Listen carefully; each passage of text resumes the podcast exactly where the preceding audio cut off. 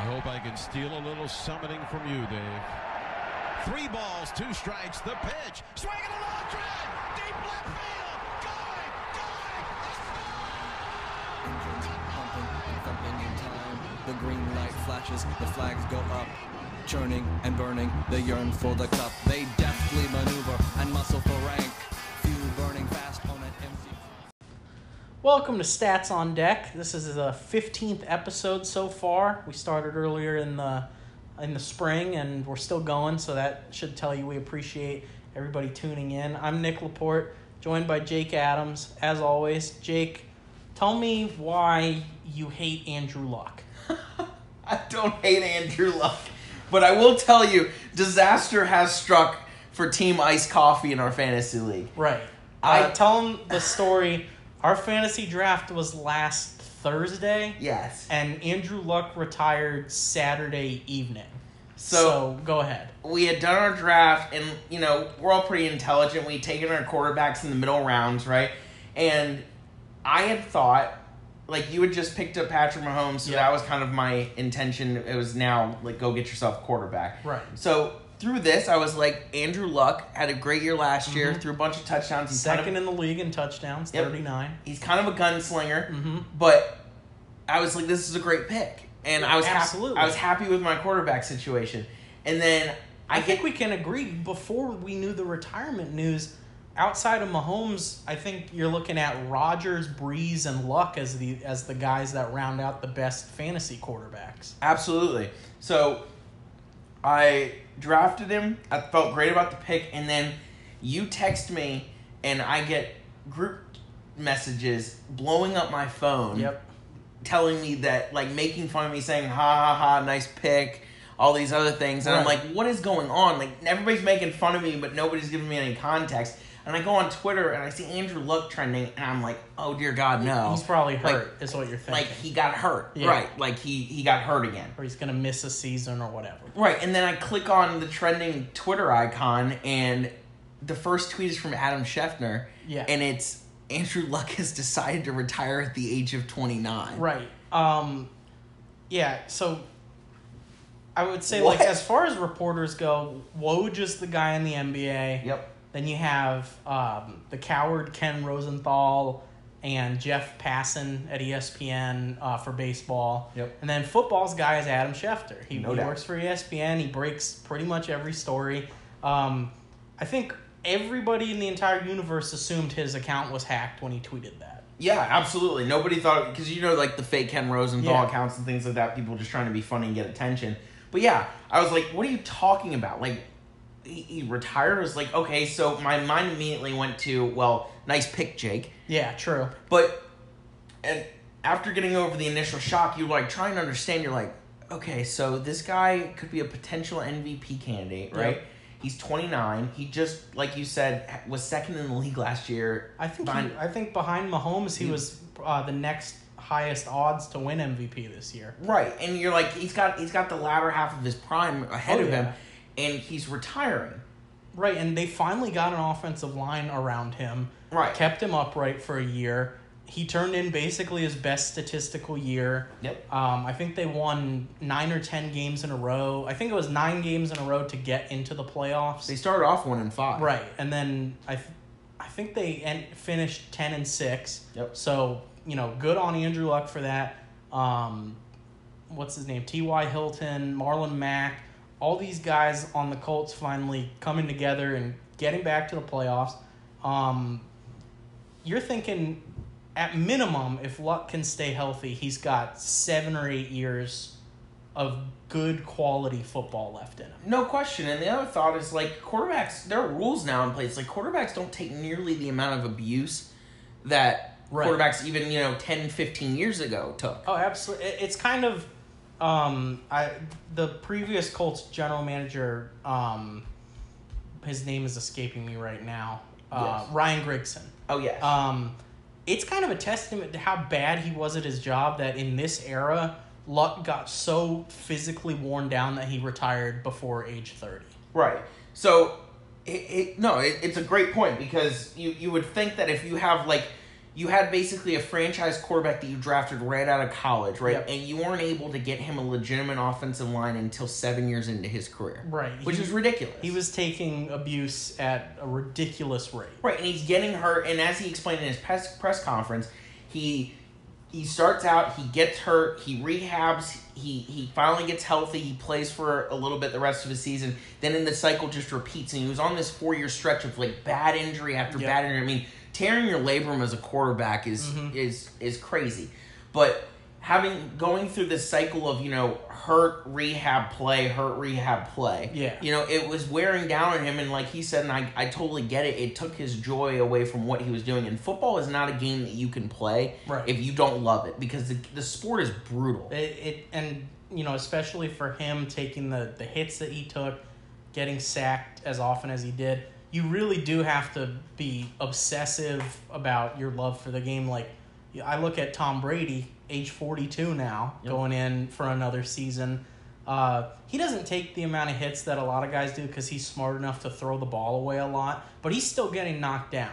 Okay. And for him to still play at age 42, it tells me uh, with no offense to Gisele or the kids, football is number one in his life. That's all he cares about. yeah i think he's found a way to balance it but you everybody knows what definitely takes precedence and what's going to probably continue to until Right. he's 45 Right, like I look at Brady, Peyton Manning, Drew Brees, even Aaron Rodgers, you know, the, the great quarterbacks of our era, yeah they're all playing into their late 30s and even early 40s because they all love the game that much. And I think although Luck had the talent and the ability to reach that level, for him mentally, he just couldn't get there with loving the game more than the drawbacks of it. Right. And, uh, like, as nobody, I don't think either of us are going to sit on this podcast and defend, you know, the NFL and, and what that game does to your Right. body. You know what I mean? So, this is for anybody, and there, there weren't many of them. I can't remember the guy that got torn up on Twitter for Yeah. for accusing for basically blaming Luck for for stopping now. For for a sport that will deteriorate Yeah. your mind and your body as quickly as it does, and as brutal as it is on your body, you can't fault anybody No. for stopping football at any time. And I'm talking from pee wee football all Yeah. the way to the NFL. When when you're done, you're done. And- Absolutely. and, and that's okay because this this sport, like I said, is it's in my opinion, it is the most harmful sport to your body, Yes. and no human being should not willingly or you know half-heartedly put themselves through that. Oh, he yeah, he should not be risking long term health just to play out a contract, for example. And I'm saying this, and I drafted the guy Right. as my quarterback. no, I think. I think there's a middle ground though. Like, um, so I respect his decision, and I think you know you do what's best for you. For Andrew Luck, what's best for him is to step away from the game. Yep. You know, try to preserve his long term health. He wants to be able to like be around for his kids to grow up and like let go play catch in the backyard without like falling over and stuff like that. But I also think it's okay as a Colts fan or as a fantasy owner or whatever to kind of be disappointed. It, it, it's not offensive to say that you you know you wanted him to play longer than he did. no, I But think that's you, but you can, yeah, you can still respect his decision and agree with it while also being like, you know what, I really wish I could have seen Luck for another five to ten years. Absolutely. Where do you stand on the the fans booing him off the field? I understand. I don't really appreciate ever booing like my own team or my own players. Um, very very rare. Like when Bryce Harper comes up to bat in Nats Park, you better believe I'm booing louder than anybody. But that's because he's an opponent. Right. Um, booing your own guys is a rough one. I think it was it was a gut reaction, um, and I I think a lot of those fans probably regret it. I would hope. You know, you don't want your last memory of Andrew Luck on a football field booing him off the field as his fans. I right, and I understand the initial like you see it on your phone, like the first place you go to as a Colts fan because you're you're finally Yeah. in serious contention not only Oh. win your division but You're a legitimate Super Bowl contender. excuse me, right, to, to win a Super Bowl. And I understand the initial gut reaction. There's probably not a lot of thinking and it's very emotional. Yeah. You know what I mean? Where it's just like, oh, this guy's a, you, you feel left, you feel abandoned, you Mm-hmm. feel like he's quitting, all of these other things. But I think, I think if you were to give like like let's just say it was a practice day and he announced his retirement. I think if he were to show up to the field a week later and stuff Yeah. like that, and everybody could sit with it for a while, I think you'd find the majority of, of Colts fans and people would not have booed him. Well, I think I think um, I don't know who leaked the story to Adam Schefter. Uh, the popular opinion seems to be the the owner of the Colts. Again, I'm forgetting his name. Jim Irsay. Uh, yeah, Irsay, you know who who does talk to the media a lot. Um, Not a I could fan, see by the. I could see it have been him. It could have been a friend or somebody who heard the news. I think it's a a bad look for Schefter to tweet that out during a game when Luck was planning on doing a press conference Sunday Right. and he was going to do it the right way and um, it, it's just it, it seems very low ball to me of. Schefter to I know there's an obsession with breaking news and that is his job but uh, when we're talking about like the fans wouldn't have booed Luck if he was able to do it his own way, and he had to scramble and uh, throw together his thoughts. You Yep. know, after just going through what he said was the hardest decision of his life. You know, I feel for him. I think he gave everything he had to the Colts for seven years, and he couldn't go on anymore. And I I respect that. I do too. I mean, I, I can't say anything bad about about the guy. He's a fantastic teammate. He's a good person. He's extremely intelligent. Right. Like there was there was a clip that they showed on um I found it on Facebook, but it was on Instagram and other places. And it's basically just a compilation of Andrew Luck getting hit by defensive linemen. Yep. And every time he gets hit, he slaps somebody on the ass. He's like, "Great hit, bro." Yeah. Like that's the kind of guy he was. Um, I think you'd be hard pressed to find a player in the NFL that didn't respect Andrew Luck. oh yeah. And uh, what really sells it for me that that uh, I I respect his decision is every single player or former player or former Right. coach has come out in support of him, and I think that shows a lot that. Uh, the physical toll these guys go through, and then it you know it stretches into the mental health area. Uh, if Andrew Luck is like legitimately having physical and mental difficulties because of playing football, you have to step away. You're doing yourself a disservice to keep playing. No question. No, and and it's and ultimately nobody else is standing in there and taking hits from like behemoth freak Remember, athletes. He's in a division with J.J. Watt. He's getting knocked down pretty much like five times a half. No, eh, no question. And And, and, if you've played football, like even like just with your friends in the backyard, like you hit each other pretty freaking hard. well, yeah, and And we're talking about the guys who are the best at this, and these guys are like 300 pounds and six and a half feet tall. There's prof- no way that anybody could go through that and be like, you know what? I loved getting knocked down all the time. these behemoth men their whole their whole premise the whole reason they work out the whole reason they do what they do is to attack the quarterback and to hit somebody Yep. as hard as they can right and and to overpower their opponent and if you stand in there for several years Yes. several years Years. ye- not not a couple games not a couple No. of football games in high 16 school games a year. 16 games a year at the NFL level like nobody if you're not a professional football player Yeah. and and you have any type of gripe with this, you have no you're in no position to talk because you've never you've never stayed in and taken a hit Right. from JJ Watt bum rushing you and Right. hitting you Charlie horsing you from the backside and, and whiplashing your neck. And this isn't even to mention the fact all like we know of all the injuries Andrew Luck has publicly had. Yep. We don't know the stuff that was going on that they don't tell us. Like he's had concussions before. There's no doubt about it. He was going through that shoulder problem that he didn't tell anybody about. Uh, there was a mysterious ankle slash calf injury just a couple weeks ago. Um, I will tell you, f- like football players, not to the extent of NHL players, but they try to keep their injuries quiet. Yep. They go through hell over the course of years of play. And we don't even hear about it. We don't hear word one about a lot of it. Like, uh, not to get too um, personal, but when I was playing in high school, Mhm.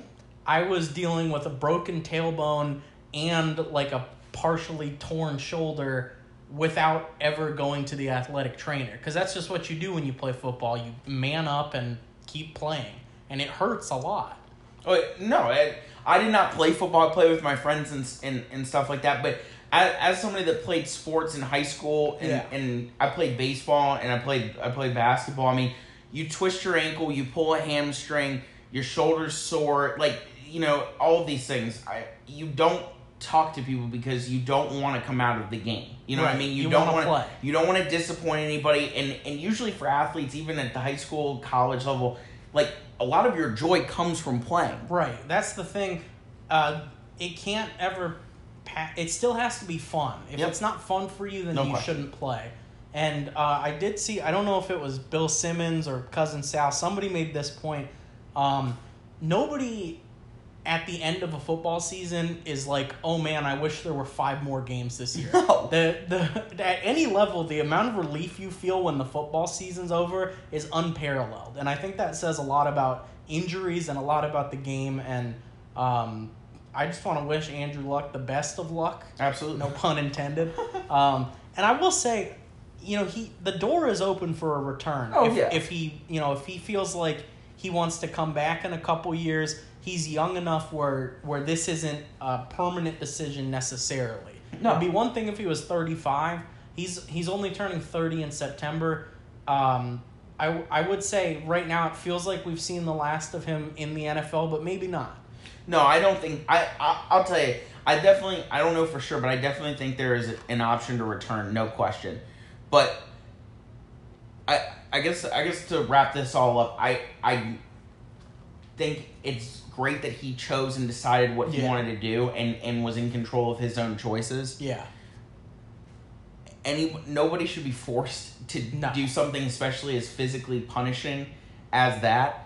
And I have nothing but respect and admiration for somebody that even I mean, God knows he could have stayed in there, made money, had his body deteriorate, Yep. not enjoyed it, and and fought through all of that to make more money. But I respect him. I mean, he's not hurting for money, but let's keep in mind he turned down a guaranteed seventy million dollars over the next four years, Right. just or three or four years, just because he couldn't do it anymore. I respect him for that. I know he's not poor; like he's definitely made money in his, in his career, but No. um, you got to really like have the balls basically to turn down that kind of money. No question. That tells me a lot about his character. Like, uh, he could have just stayed in there and half-assed it for the money. No question. But he didn't. He didn't feel like he could do it anymore. And um, yeah, best of luck to Luck. I wish him luck. Nothing but respect. Yeah, and um, you know, even if the only thing we ever get out of him, like in the future, is as a commentator, as a coach, or uh, even whatever he decides to do personally, uh, the seven years we did get from him were pretty awesome. Like I'm thinking about uh, that comeback against the Chiefs earlier in his career. Yep. Um, he never had like a signature MVP moment. He obviously never won a Super Bowl Couldn't get past the Patriots. couldn't ever get past the Patriots, but um, he had a really solid start to his career. Um, and yeah, it definitely feels like there was more story to be told with him. Absolutely. But um, yeah, best of luck to you, Andrew Luck, and uh, definitely we respect uh, anytime a guy's going to step away, you know, doing what's right for him. Good on you, sir. Absolutely, because I just last thing. I mean, it it's not easy to do the basically do the thing that you're put on the planet to do. Yeah. Right, this is what you're best at. Right, Right. You're you you've kindled friendships with coaches and teammates. You have this is your this is like your love. Yeah. Football's been there when people. You know, for for Andrew Luck, people, football has been there as basically, I'm sure, as a therapy or as a as a relief or a getaway for for things to deal with in life, and to recognize where he is, his mindset Yeah. towards football, and to walk away from it when he did and not stay too long, it, it, nothing but respect. Yeah. So, um, one more thing I wanted to talk about before we take a break, Sure. real quick. Um, obviously today, Kobe and Shaq went at, went after each other again. oh Um, yeah, Paraphrasing here, Kobe said something along the lines of, uh, "We could have won twelve championships if Shaq had my work ethic," and um, oh Shaq fired back uh, something along the lines of, uh, like, I was always better than you anyway. uh, and then uh, we, we came down to it, and uh, Kobe told Shaq uh, he, he, there's no bad blood, which we all believe. There's no bad blood between the two of them. As I stare at you with disbelief. crap. And then Shaq replied back something like, "It's all good, bro. Um, I thought you were talking about Dwight anyway, and he spelled Dwight wrong. He spelled Dwight wrong on purpose, Oh, and then yeah. said, "Is this how you spell it?" Uh, I think one thing that has brought them closer together is their hatred of Dwight Howard, and so that's a good thing. Um, Dwight Howard really just loses at the end of this. Dwight Howard's just like minding his own business, and he gets the notifications, and everybody's texting him like, "Yo, Shaq and Kobe went after you again, dude." He's like, this has got to stop. This is like I thought I was done with this five years ago. Let me ask you a question. What year are we in? It's 2019. When's the last time Shaq and Kobe played together? They last played basketball in the 2004 finals together. Good lord! I'm pretty sure that's correct, or was it 03 maybe? No, I think it was 04. They lost to the Pistons, right? They won 99, 2000, 2001. Something about 02 and 03 doesn't jive with me. And then I think 04 was the Pistons year. If we're wrong, you can yell at us. I us. think 03 was the Spurs won that year. And I don't remember. 02 was.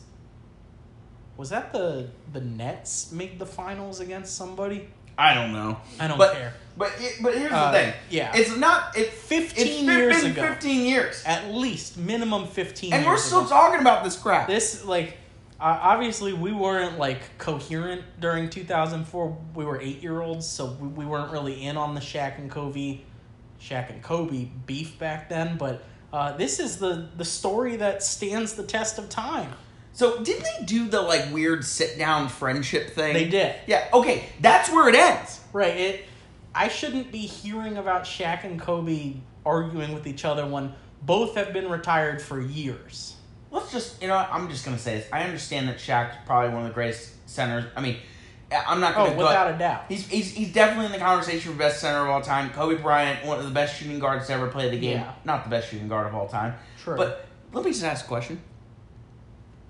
Are either one of them better than LeBron? Well, that's an interesting question I don't think so Well, see, I don't think so either. I all around as an all around player, I don't think either one's better than LeBron. So this is what I want. yeah I want both of them to shut their retired asses up. yeah Make me laugh on Countdown Check, or Yeah, I mean on, on TNT. inside the NBA. Inside yeah. the NBA. Make me laugh, okay? Kobe, And Kobe you keep doing your documentaries and your weird Right. uh, just go back to watching WNBA games and stay out of my life. right. Um, do want to say in defense of Kobe Bryant, Oh, the I don't player, like that. the player.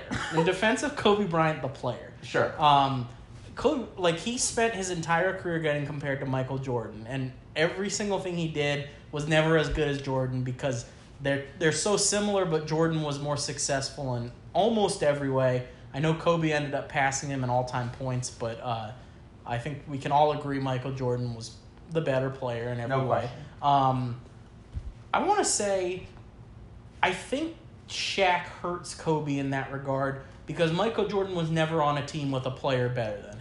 And maybe that's because he was the best player. But imagine for a moment Michael Jordan gets drafted by the Rockets and he's playing with Hakeem Olajuwon like for the first six years of his career. They absolutely win rings because we're talking about one of the best centers and probably the best shooting guard ever. right. Um, I wonder how that would work if Hakeem comes in and is dropping, you know, 28 and 12, and Michael Jordan's averaging like 22 points a game for the first few years.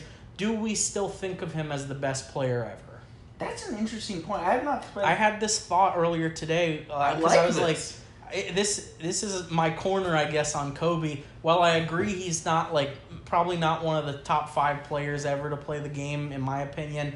I think he's hurt by that early part of his career where uh, everybody knew Shaq was better than him for at minimum like the first three years, Right. and it kind of hurts his legacy because it's like when when you were the second best player on your team, you won three rings. When you were the best player on your team, you won two. So That's interesting that you bring that up because I never thought of Michael Jordan being on a team with somebody better than him. But if Right. it's at the beginning stages of his Right. career, there there were there were guys like Magic Johnson, Larry Right. Bird, Hakeem Olajuwon. You know what I mean? Guys that were better than him initially because they were older and all those other things. right, That's I, I really like that. Obviously, I I wouldn't pre- I have not Well- prepared or thought long enough on this, but I will tell no, you I just wanted to mention it. it would ta in my eyes in my eyes if he were to have won rings yeah, with Hakeem Olajuwon, for instance, I mean right? that's the closest comparison I can come up, or Right. or Kareem, for example. I definitely view him more tor- like more similarly to Kobe Bryant than I do to like a 'Cause a lot- standalone Michael Jordan. a lot of Jordan's That's- that's aura of greatness comes from the fact that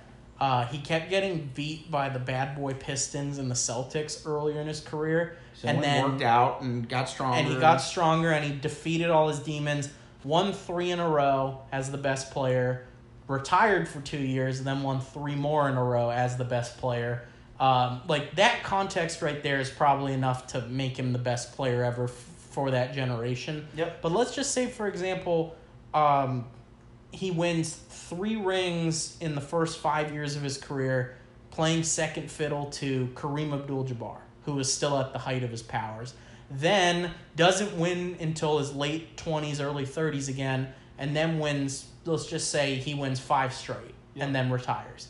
So i in the end, he probably has more rings, but I don't know if you can call him the undisputed best player ever, which is where we were until LeBron came in, and I think you and I agree LeBron uh, has has the chance to be the best player ever in our eyes, but. Michael Jordan for for many many years now has been undisputably the best player ever. Right. The the thing that well this is how I've always I know this is like the most generic like you know barstool talk, right? But in my eyes and I've said this to you many times and I do truly believe this. Michael Jordan, right? If Yeah. you need a bucket Yeah. to win any game, whether it's Right. just a re- preseason game, a regular season game, or the championship, right? If if I need a bucket, if I if I need to score, I don't want the ball in anybody else's hands. Right. I want Michael Jordan with He's the, the guy. There's no question, undisputed. As an overall, all around best player, defensively, offensively, you're taking just the perfect Managing the game. managing the game, perfect body type, yeah. everything, all the the physicality, the the you well, know. here's the, what here's what I'll say about LeBron versus Jordan.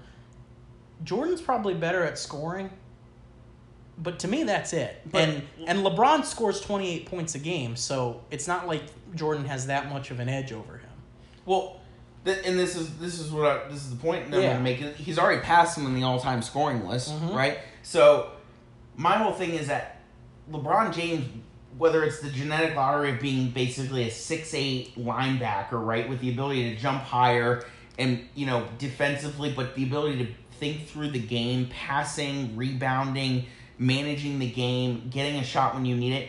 He's the most complete all-around player that the league has ever seen. There's Right. it's it, it in my eyes personally, and I know that I'm biased because I didn't watch you know Kareem Abdul-Jabbar, or Bill Russell, or Right. you know, Wilt the Stilt, the whole deal. But I mean, you just look at LeBron James. I mean, that is the perfect basketball player. Right. It, I think all time draft.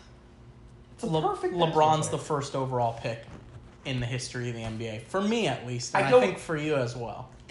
I tune out when people start in with narratives of like, oh well, he didn't win a championship, he didn't Right, perform in the right, play. right. I tune out with all of that because that's all of that's all. Like I'm not Outside to, factors. I'm not trying to explain away the early part of LeBron's career because two moments stick out to me um, as like knocks on his resume that Michael Jordan doesn't necessarily have. In 2010, his Cavaliers team only made it to the second round because he had one foot out the door, and then um, the other one that sticks out to me is the 11 finals against the Mavericks. That was like really his only moment where he wasn't, you know, LeBron at the height of his powers. But when I look at like 07, he makes the finals and gets swept. That team was garbage. That was a garbage team around team. him, and he made the final. I look at uh, his last year in Cleveland. The corpse of Kevin Love is the best player on his team besides LeBron. That's not exactly. I mean, we're talking about Michael Jordan. excuse me, Scottie Pippen. LeBron didn't have a Scottie Pippen most of his career. No, no, you're absolutely right. And what I go to with LeBron is it's just like you're talking about just all around. Like Yeah. if you want all aspects of basketball, the mental side, you know, shooting uh, is the is where I would give Jordan the edge. But I we're talking rebounding, passing, Yeah. thinking through the game, defensive positioning, defensive rebounding, running a game, taking over a game. I mean, it's Those moments where. LeBron really decides he has to take over a game, the the knock on him for a lot of his career was he doesn't have the quote unquote killer instinct like Jordan, which is bullshit, by the way. It's not real. Um, LeBron has that killer instinct, and if you've seen him in the finals when his team has a chance to win a game, he always wins that game. It, the only when the odds are stacked against him so high is when he doesn't win. Like I look at 2016 facing a superior Warriors team that won the most regular season games ever. All he needed was a little glimmer of hope, and he took over that game seven. As we like to say, We've rewatched it. we've rewatched it. As we like to say, who was going up for the layup? Was it? Oh, um, Andre Iguodala. uh, Iguodala for the layup. oh, blocked by James. Oh, the humanity. Like Michael Jordan does not make that play. No, I know he he, has signature defensive plays. Like I think he had the, that steal in the Jazz series. Yeah. Um, I don't know. I just I think if you put LeBron on that Bulls team, he still wins the six rings. Absolutely. I think if you put Jordan on uh, any of LeBron's finals teams, I think he has less Well, that, rings. that's the point that I want to make is you take the first you take the first years of of Michael Jordan's teams versus LeBron's teams. Yeah. Right. LeBron James made a championship. right. He made a championship. Michael Jordan got knocked out in the Eastern Conference Finals three times. isn't it more impressive to have made it to, I believe, nine finals and win three than to make it and win all six? I mean, I guess maybe it's not more impressive, but it shows me that so far in his career, LeBron's made it that far more times. I don't think it's more impressive to lose in the second round like Jordan did a bunch of times. That doesn't impress me just because he has the six out of six record in the finals. He, he, his career was what, like 15 plus years? So you only made it six times. LeBron's made it nine times in, I think, 15 years, something like that. That's more impressive to me. No, it is. And, and the point that I want to make too is through all six of, of Jordan's championships, right? He had Scottie Pippen, who was a perennial, you and know, Phil Jackson. and Phil Jackson is the coach, of perennial team. oh, yeah, it's Scottie Pippen's an all time great player. full, filled with players all around him. Yeah. LeBron James was taking was was making series competitive against the Warriors with Matthew Dellavedova and Right. J.R. Smith. Right. Like Um, that's what. But The only time LeBron had a as good a team and coach And as, lost. as um as Jordan was in Miami Right, he had in the Dallas series. And then he lost in the Dallas series, and then the Spurs got them. But let's be honest, Dwyane Wade was you know a shadow of himself, and Bosh wasn't playing great. No question. LeBron was still. Um, I guess if there is one criticism, every time LeBron's gonna leave a team, he kind of has one foot out the door already. he he he completely sends teams ten years back when he leaves. Right, There's and- no question. Um, I don't. And another thing is when LeBron leaves the Cavaliers, uh, both times he tanks their seasons for the next like five years, and the Heat have recovered a little bit, but you know they've they've never made it past the first round since he left. When Michael Jordan retired, Scottie Pippen led that Bulls team to another like forty five plus win season. Oh yeah. You know, so I, I just think uh, it's easy for like the older generations to say Jordan's the best, and for our generation to say LeBron's the best. But at the end of the day, like, um, like there is a legitimate argument out there for both. So, Yes. I, and I look at you know the the forty to fifty year old people who refuse to accept LeBron could be the best ever. Just rethink your position because we're sitting here arguing in favor of both of them. Really, why can't everybody do that? Right. Why can't Why can't we see both sides? Can we have a dialogue? Maybe not we, just. we just had a dialogue, and I think we all learned something. right. I don't. I don't. I don't understand the the the concepts of of just sticking. Sticking to one side so Right. heavily that you can't even have a conversation with the other. It's just, a- just talk. It's a very like generational thing that uh, I think the baby boomers absolutely, and then even Gen X to an extent Mhm. s- stick themselves in their ways, and whatever their opinion is, they will double down to death. Right. Whereas us younger people are kind of more willing to see both sides of the story. Is Then that- again, there's some of us that aren't. But hey, right? Well, I mean, I didn't want to bring up Serena Williams. Uh, don't talk about that. That's where we're gonna take, Take our break. break. um, when we come back, we're gonna talk about Succession, the HBO show. Um, if you're not current through season two, episode three, please stop listening now. This is an official spoiler warning for Succession. Please. Um, please. Uh, we'll give you another spoiler warning before we talk about it. Uh, if if this is all you're listening to, thank you for listening. Uh, if you want to stick around and hear us talk about one of our new favorite shows, we will be right back.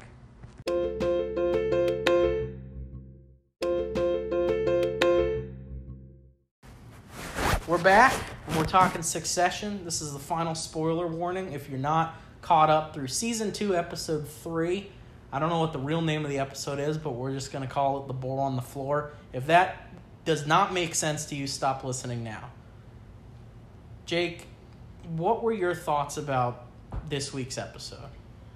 Ball on the floor, baby. Boar on the Floor. Uh, I think we're getting a full glimpse at the total, and and although it makes me uncomfortable, and although Logan Roy is a terrible person, He's a terrible father. when too. he's when he's on and he's Yeah. firing 108 of Yeah. not giving a royal fuck Yeah. about anybody's you know morality No. or or common decency or you know respect towards other when he does not care that's the best content you get in the show Right. I think we all knew we were in for some shenanigans when uh, they're at the corporate retreat uh, in Hungary in by the way. Hungary, and he's like, he's got all his executives in the building, and he's like, "Oh, just go ahead and eat all my food." Like you could tell he was already pissed off. well let's let's backtrack a little bit right Like this He's is supposed got- to be a positive experience. Right, this is for morale, which he says forty two thousand times, but it's all bullshit, and we all know it. Let's let's backtrack this out. You're Logan Roy.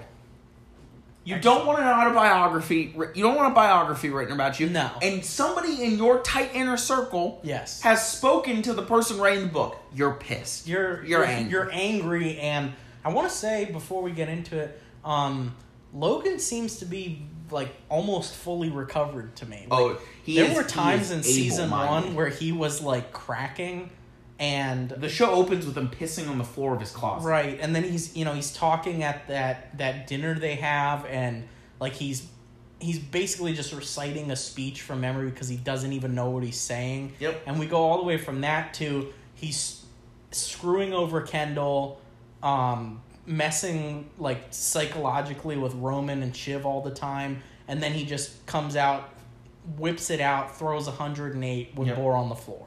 Born on the floor, and and so getting back to this, so you've had somebody talk to the person writing the biography Yep. in your inner circle. Betrayal. Betrayal.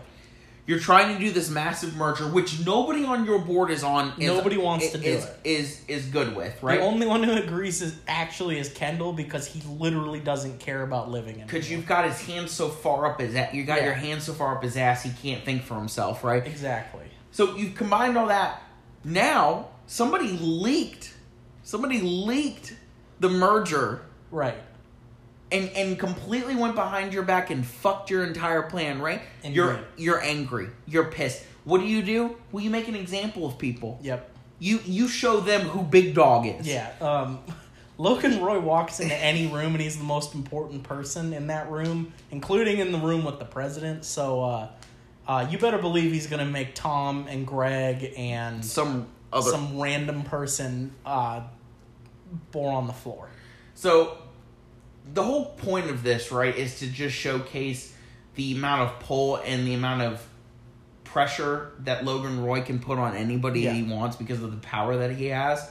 And he basically makes grown ass adults crawl on the floor for Mm-hmm. two sausages while verbally mocking them and verbally abusing his entire board, the Yeah. heads of all of the si- different departments of his Right. company. Just right, Tom Wambsgans is the is the co-head of the media division, Which which, we are led to believe is like the most important part of the company. Yeah. and he's making Tom crawl on the floor, beg for a sausage. right. Do I want to be related to Logan Roy? No. Although, No, I you don't. would be a billionaire. I don't want to. I don't want to. I right? think I would put up with it.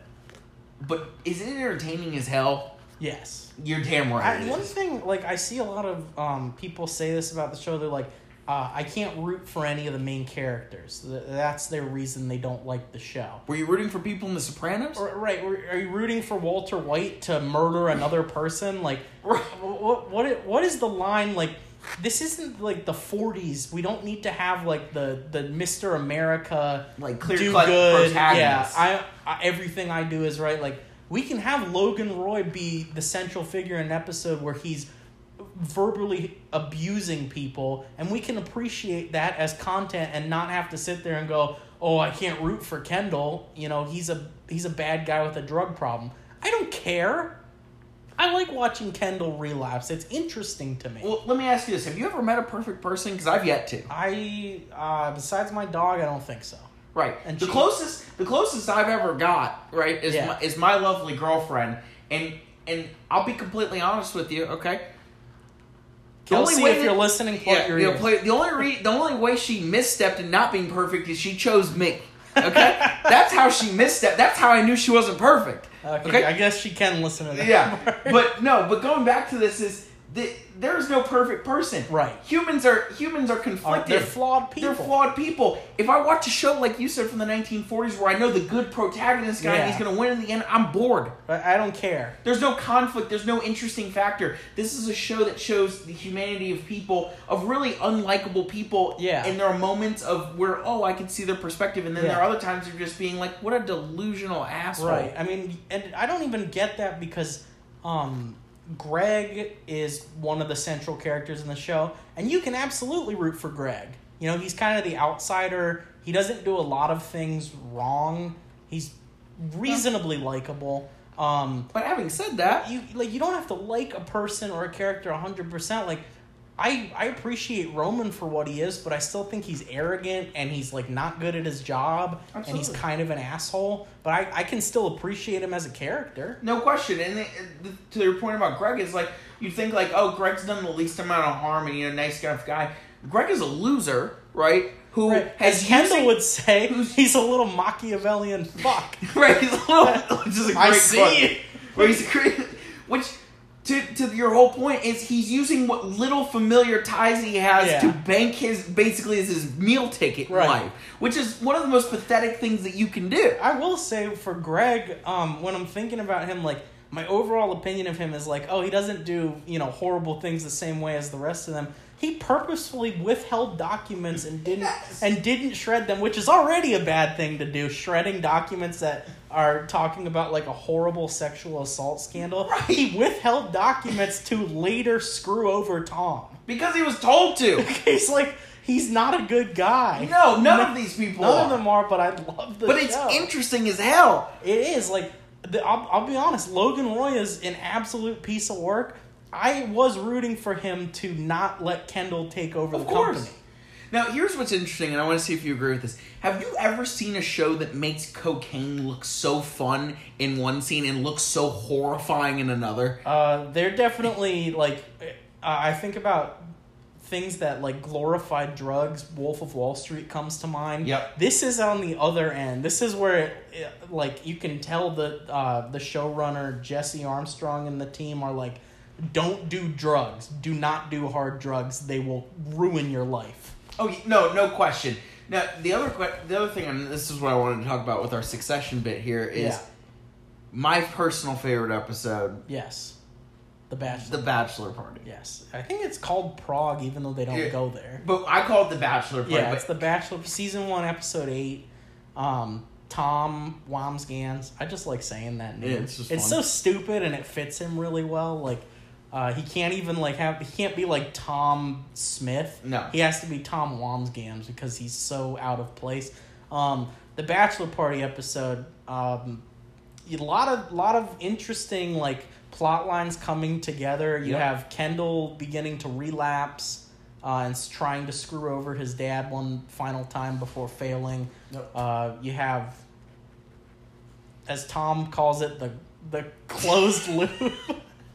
What like the closed loop Oh system? Uh, we don't even have to get into that. oh, I'm getting into I it. love I love the like the unspoken fact that um, he told Greg about it, and then within like a couple hours, Greg had gone around high on cocaine, telling everybody he met.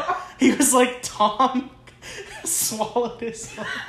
You get the idea, but like the implication is that Greg was going around telling everybody in the entire building, and they all just go up to Tom, who has they don't respect in the slightest, and he just goes even lower on the list of people that are respected. that whole episode is amazing to me and basically how you can take like a simple concept where you're like oh they're gonna go on a jet and they're gonna try to recreate the hangover for an hour Right. no they go through like a five part like Yeah. underground cellar like basically drug sex and disco club Yes. basically Correct. just where everything is compton free right Mhm. in this underground part of new york where there are like, no the- rules and like you have like elite people in business and art and music and stuff coming together and like engaging in ridiculous debauchery. Right, and it's you kind of think to yourself, this is how the bachelor party, like the most crazy bachelor party, would go. Like, this, this is where you would go. If you put Roman Roy in charge of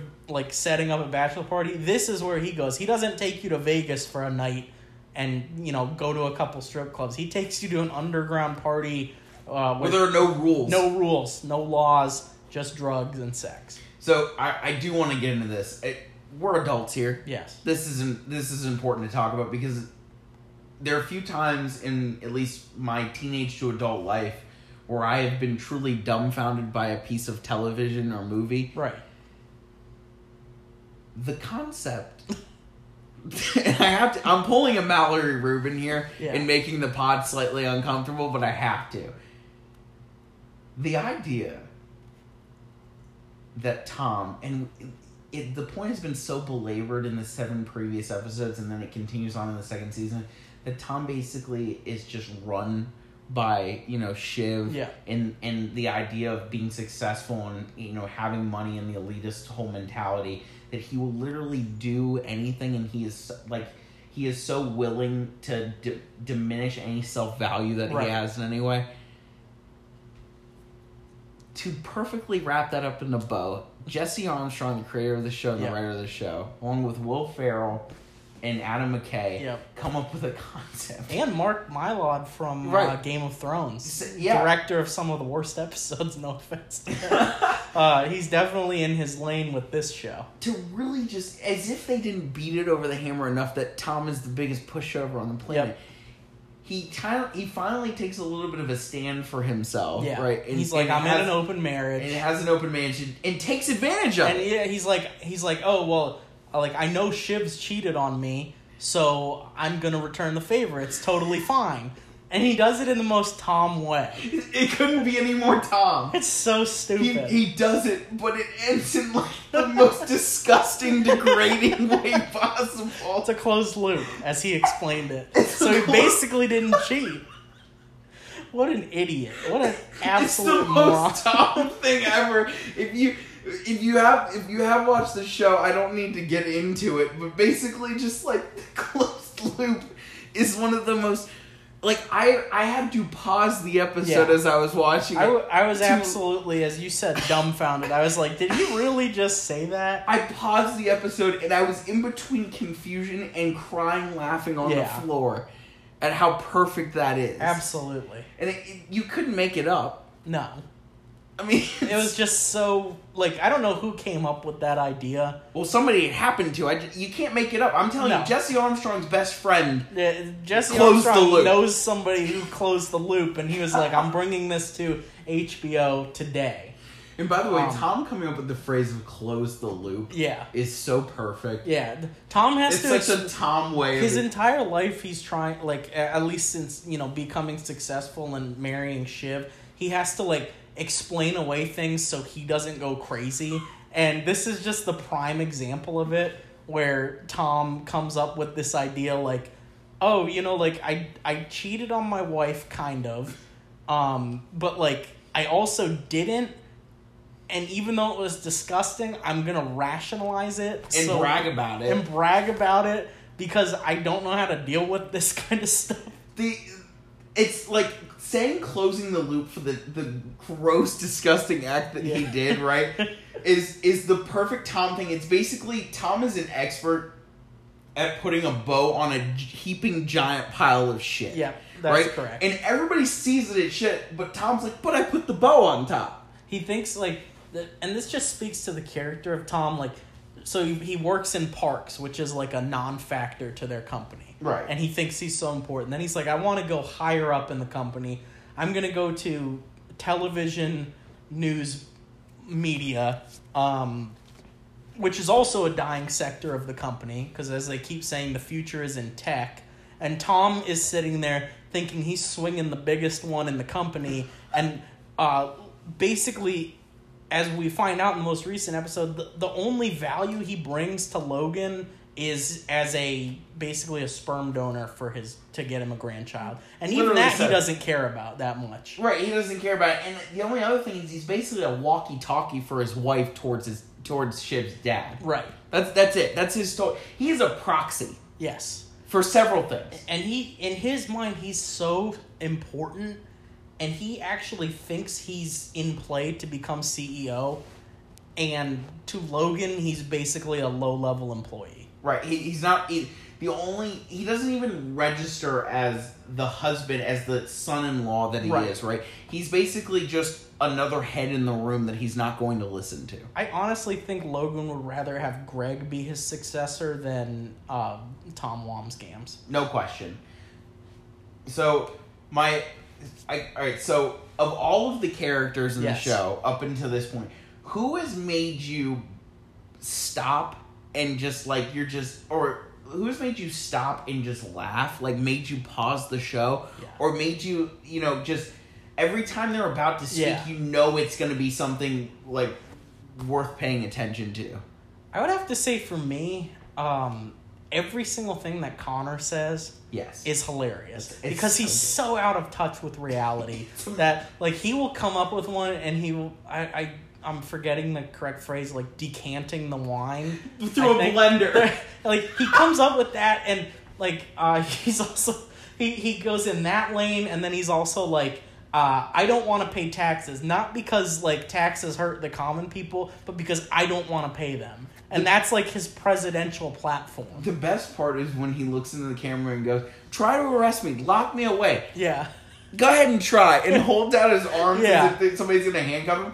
And anybody like Shiv's just watching this Yeah. because she's been question like she's been basically by her dad forced to babysit him. Yeah. it's just like you have to be actually kidding me. I will say um, a character that I respect a lot, Willa.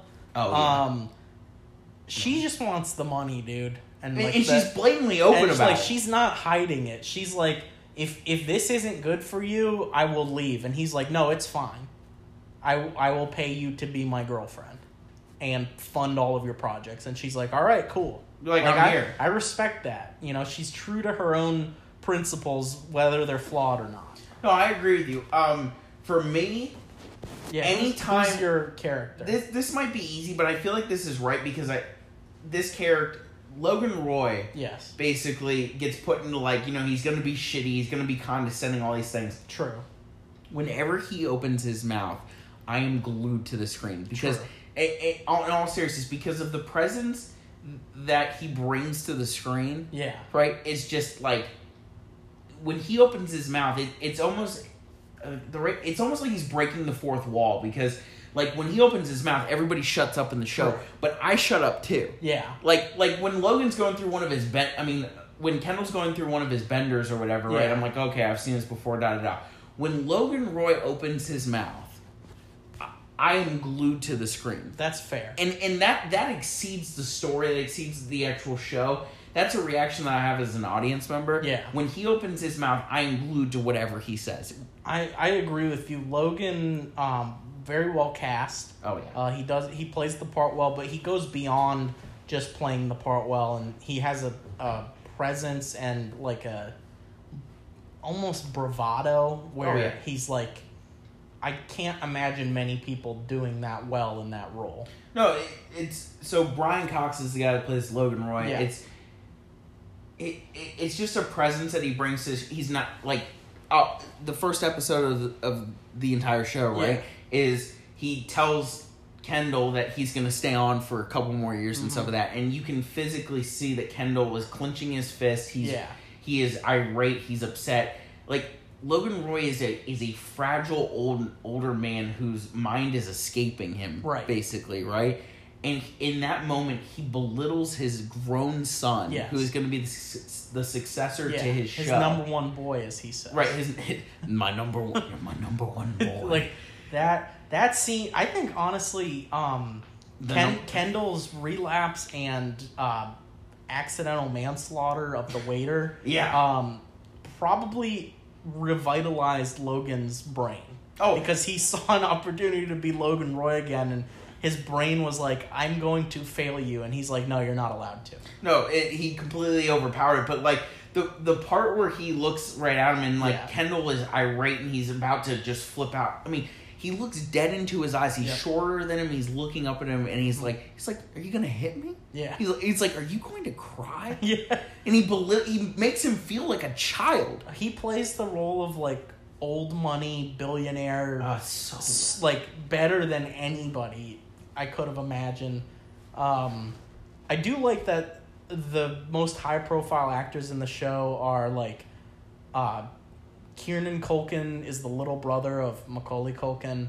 Yep. Um, and Greg was in like a Disney movie. Right. That's like the extent of where you know these characters from, and yet they're all so like well done. I think that's why it works because when you're watching the movie, right? Yeah. Or, I mean, you're watching the show. You're not thinking to yourself like, "Oh, that's you know Matt Damon, or that's George Clooney, or you know that's that's you know Robert Robert De Niro." Right. You know what I mean? You're thinking that's the character that they're playing. You're so sucked in because you have nothing to really.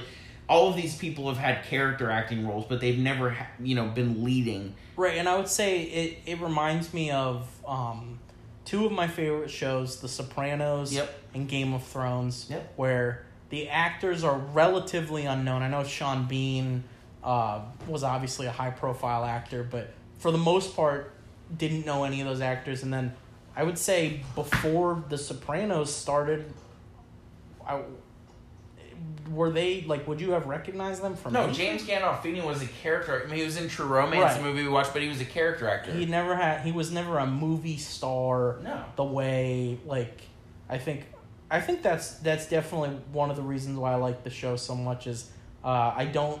None of the characters over actors overpower the character. Right, and you're not sitting like I said, you're not getting lost in who the actor is. Like Right. you've just accepted them as the character that they're playing. Exactly. And and that that lets you suck in like get sucked into the story. I'm with you hundred percent. Um. All right, I think that that'll wrap up our um, succession discussion. We'll probably be talking about it more as the season goes on. There will be more. There will be more. Uh, that was episode three. We've got what seven more I think we're season. doing ten, yeah. Um, and then it, it did get renewed for season three. It's not going anywhere, and uh, um, I guess if you're listening at this point, you know it's a great show. Absolutely. Uh, if you've somehow kept listening, even though you've never seen it, Please go watch go it. ahead and watch it because um, we we want this show to go on and uh, you know reach the heights of cultural popularity that it deserves to. Absolutely. Um, so that's gonna wrap up stats on deck number fifteen coming at you at the end of August. Uh, we'll have more content for you in the coming weeks. We've got the NFL starting up, baseball winding down, NBA and NHL on the horizon. Yep. We're not quite there, but uh, you know, MLB playoffs. we can see, yeah, we got some playoff stuff, um, more succession talk. Uh, once I catch up on Mindhunter, we can talk about that too. Oh, we can have Um, a three-hour we, pod can- on we Mindhunter. might just do a Mindhunter podcast in general, and then uh, we're going to be working on a Breaking Bad rewatch Yes. podcast in preparation for the in, movie. in preparation for El Camino. El Camino. Um, I will say you haven't seen Better Call Saul, right? I have I have seen up until season two. Okay. Uh, I think you can verify at that point. Like it's a great show. It's phenomenal. um, I'm I'm I don't think we're getting the next season till 2020, but um, as long as those guys are in charge of it, I have high hopes. Yep. So uh, we'll keep an eye on that. Couldn't go through the podcast. yeah, you have to say it once. one time. Um, I'm Nick Laporte. Find me on Twitter at Nick Laporte with a zero instead of an O. You can find Jake Adams on Twitter at From State Farm with fours instead of A's. Follow us on Twitter, Stats on Deck Pod, statsondeck.com. We got written content coming up uh, when the, as often as possible. Um, and uh, by Sunday, I will have something up comparing the NL East teams to Roy family members from Succession. uh, keep keep an eye on that. Um, Jake, Boom, baby. roast ball.